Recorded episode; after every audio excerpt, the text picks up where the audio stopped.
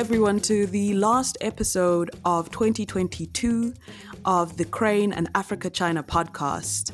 We have been really, really enjoying the process of building an audience, of engaging our audience, of discussing the topics we find really pressing and really relevant to the Africa China conversation, and I think to Africans generally.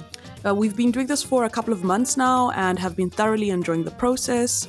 Uh, myself, Mika, I've been joined by my lovely co host, Amadeus, and uh, we wanted to just give a little a shorter but a little bit of a wrap up that we share a little bit about what uh, the podcast is holding for the future, some of the ideas we're going to discuss next year, some of the uh, possible podcasts we'll have, but we also wanted to give a bit of background as to who we are and why we started this project. We are part of the Dongsheng Collective, which translates to Eastern Voices.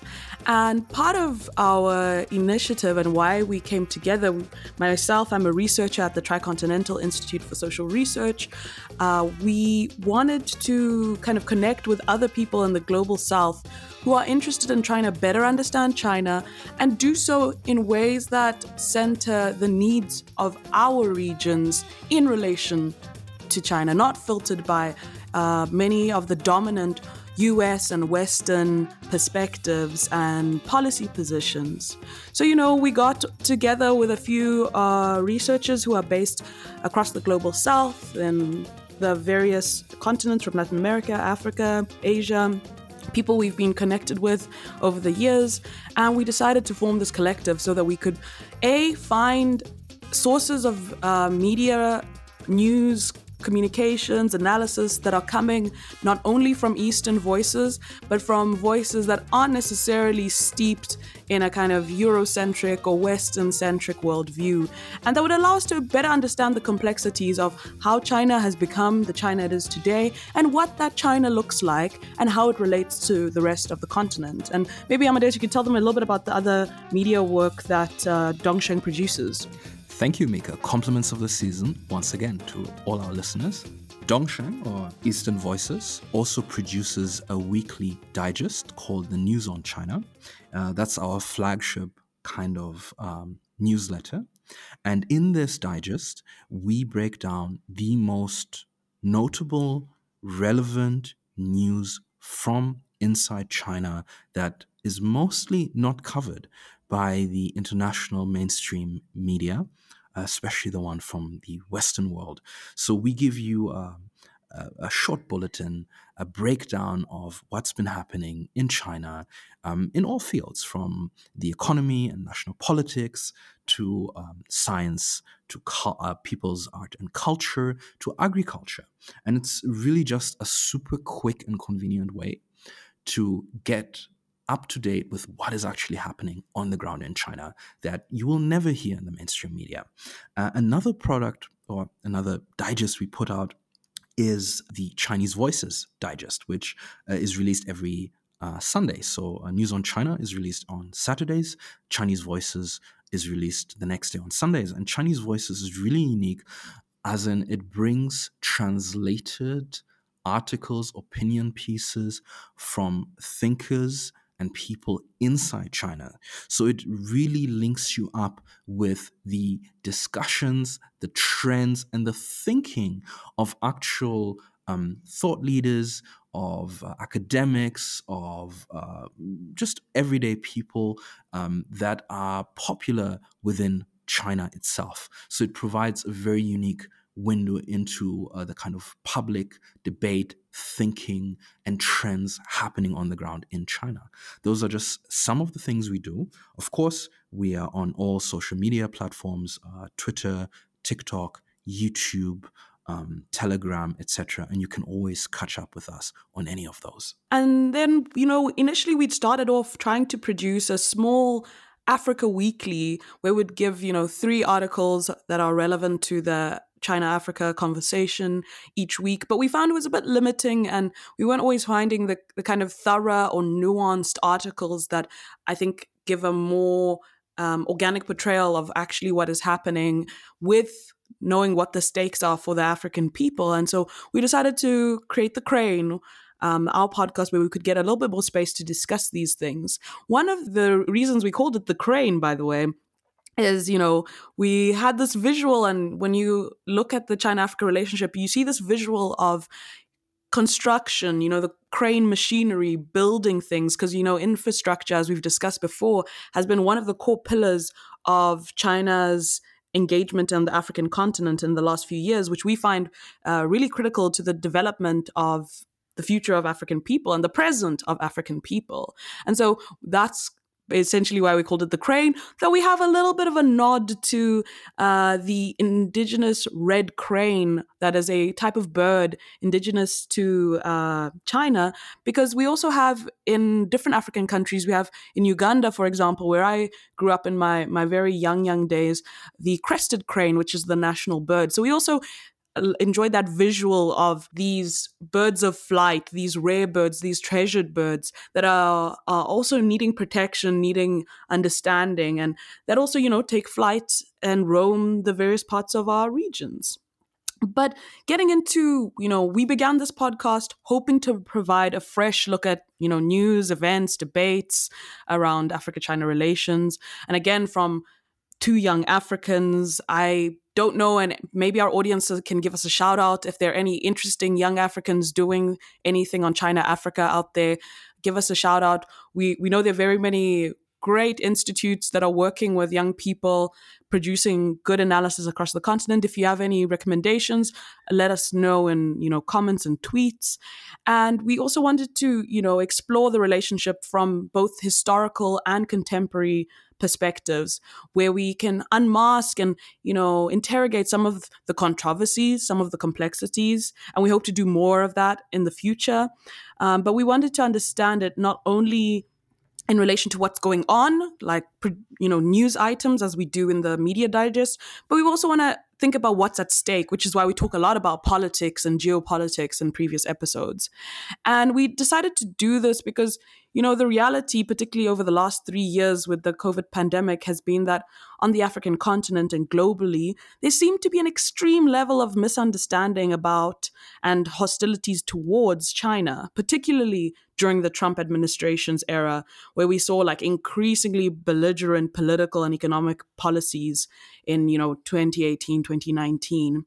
And it was just, you know, generating polarization in a moment in time where we should be coming together as the various nations and regions of the world to fight the pandemic, to end wars, to uh, combat uh, climate change.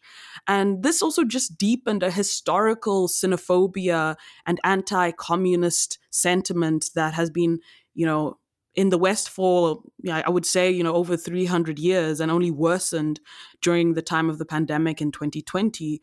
And so, with Western dominated media, which is very influential on the continent, unfortunately, um, unfortunately, uh, you know, the NED, the National Endowment. Uh, National Endowment. Uh, yeah, for democracy for democracy and i mean we i think we've mentioned it before about how the us has explicitly funded anti-china projects across the media projects across the african continent maybe we'll have a specific episode about that in the future we decided we wanted to unpack some of these myths and misinformation and we also didn't want to present china in also the monolithic and kind of disingenuous depiction of China, its people, its politics, and its society. And we know that also, whilst this has been happening, Africans are also either addressed in a patronizing fashion or totally left out of the conversation. We saw this even with Antony Blinken, this US Secretary of State, when he visited in August to launch the US strategy towards sub Saharan Africa, their new strategy towards Africa, when he's talking to Naledi Pandor, the foreign minister, he's essentially saying, you know, in a veiled way, he'll say, We don't want you to choose, but these are the not good people to work with, essentially pointing at China and, and Russia to a certain extent. And it's exactly this kind of patronizing attitude that um, is a motivating factor for me personally uh, for taking part in this podcast and for starting this podcast. Um, my take has always been that the relationship between Africa and China is the defining relationship, the, the, the defining geopolitical relationship for our continent in this century, um, simply because of the massive scale of trade and investment flowing into the continent, and the um, there is also migration between China and Africa, and that in its own small way is uh, shaping and uh, impacting the societies we live in. So understanding the true nature of the reality and the contradictions of this relationship and these exchanges is so important for us. And you know, when we Africans are given a platform, it's normally left to NGOs, government officials, and, you know, so called experts, most of them with no relationship with Africa. You know, a few of them maybe from the African diaspora, but mostly not, right? And of course, think tanks, right? Because the West loves think tanks, right? And these groups, these individuals tend to drive an elitist agenda and they hold a very deep anti China anti communist sentiment, right? They are pushing an agenda that may not be in the interest of African nations and African people as a whole, you know? So, um, you know, we as people uh, have worked with social movements and people organizations, and we, we saw a vacuum in the discourse where the agency of our people, of African people, of our continent's socioeconomic and political advancements is not centered. You know, it's not about our interests, it's not about what we need. You know, the entire relationship between Africa and China uh, in the Western media, in the mainstream media, is centered on uh, Western interests and what the West would like us to do. And I'm sorry, but the West doesn't call the shots here anymore. You know, we had 500 years of Western European domination, and frankly, we're tired of it you know we want to do our own thing you know we keep being told that freedom is this wonderful thing um, but we don't seem to be free to make up our own minds, tell our own stories, and drive a narrative that has our best interests at heart. Uh, so that was one of the motivations about um, starting this podcast um, and also you know challenging. China has challenged everything we've been told for the last 500 years about how the world works you know? It has lifted over 880 million people out of poverty. At this point that is like how much is that? Uh, how many africans are there around right now? Uh, slightly under 2 billion right? So china has literally lifted 50% the equivalent of 50% of Africa's population out of extreme poverty. You know, it's, it's showing us that there's another part aside from this extreme neoliberal capitalism that has ruined our economies, further impoverished and exploited our people. So, people, we need to know about this and we need to discuss this as Africans, you know?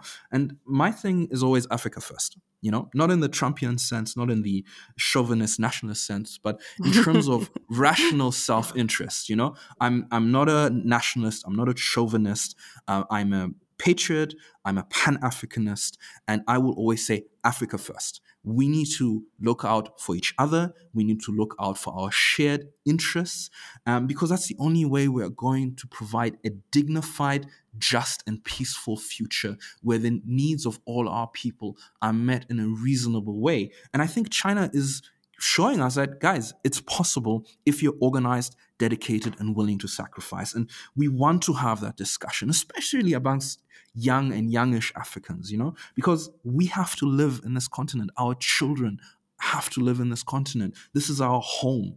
So there have been um, a lot of advancements in humanity, you know, in terms of uh, the developments of science and technology. And China is driving a lot of this right now, you know. So if we're unwilling to understand the complexities of this, then we're not going to learn from it. I mean, I would say, I mean, I'm possibly as much as I am a Pan Africanist, I also have the perspective that we all need each other on this planet. So the interests of the African people are the interests of the rest of the world. If we're not developing in Africa, then humanity won't be saved or humanity cannot advance. Amen. Agreed. I think it was uh, many different revolutionaries across the world have basically, in one way or another, said that if other people continue to be exploited, then humanity truly isn't free. So particularly in the conjuncture we find ourselves in with the world teetering on the, brink, the brink of like environmental, economic, and political collapse. I mean, not teetering on the brink. We are in a collapse. We're we're kind of free falling right now. It just simply is irrational to pursue division and discord and not try to understand what's happening in different parts of the world and try to find ways to collaborate and cooperate. Uh, it just simply will mean the end of civilization or I don't know, oh, I hate that word civilization, but the end of humanity as we know it, uh, particularly as we've seen, you know, we're nearing the 2% increase, uh, you know, scientists have been raising the alarms for decades but it seems that the elites the kind of those who benefit from the exploitation of the masses of the world would rather it was actually i think jared diamond who said that the rich are just simply buying their seat to starve last at the table in terms of world history. Oh wow, that's brutal.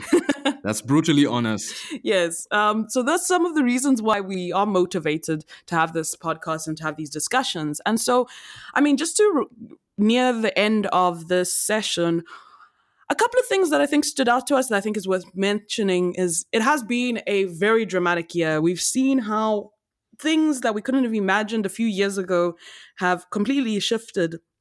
A lot of the geopolitical uh, positions, the economic situation, the climate situation, whether it's the Ukraine war, whether it has been, you know, many different developments. But in terms of China Africa, we've seen how China, you know, in August, they canceled 23 interest free loans to 17 African countries in a moment in which around 16 African countries are in are nearing debt distress and at least seven of them are in severe debt distress. I'm not sure the exact terminology, but many of our countries are suffering with debt distress. So we've seen how China's been trying to play its part in that. Uh, we've seen various developments in terms of new agreements around science and technology that we've covered, agriculture that we've spoken about.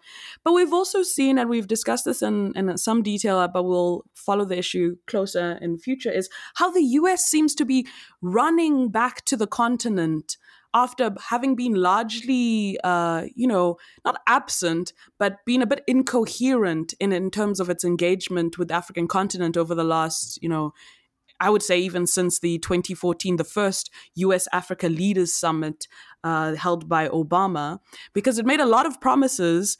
But I, I know one of them was they promised to generate in the Africa Energy Project, I think 30,000 megawatts, and to date have only generated 6,000. We're seeing that the US, with last of last week, so the first week of December, no, second week of December, the 10th to the 13th, I think it was the US hosted the US Africa Leaders Summit, where it was purporting that it wanted to create a, you know, an independent relationship with the African continent, renew its relationship with the African continent.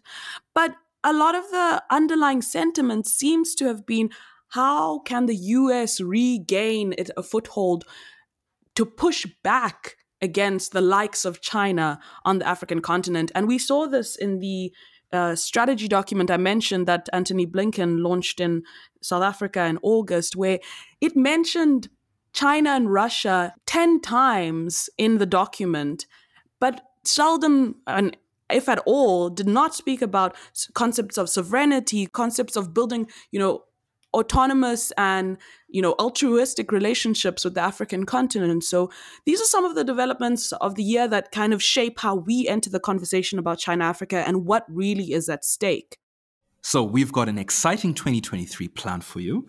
Uh, we uh, would like to do more interviews with experts and people on the ground um, and different aspects of the Africa-China relationships, things like labor relations, etc.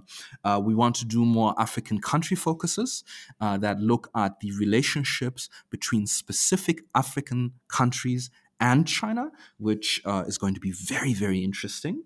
And we'd also like to dive deeper into China, Africa's shared history? What are some of the key moments of China Africa history, both from ancient to more modern and recent times? What are some of the events and happenings that have defined these relationships that, you know, people might not really know much about. And well, we also kind of want to understand from the other side of view how China understands and sees its relationship with Africa, because of course that is also important.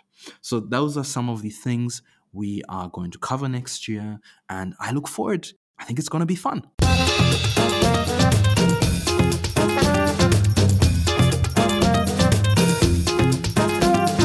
Thank you so much. Have happy festive season and a great start to your new year. You can follow us at Dongsheng News on Twitter, YouTube, TikTok, Instagram, and Telegram. You will find the news on China and Chinese voices at dongshengnews.org, and you can get the crane wherever you listen to podcasts. Thank you so much for spending the year with us. We appreciate you, we are grateful for you, and we love you. Have a great start to you 2023. Thank you.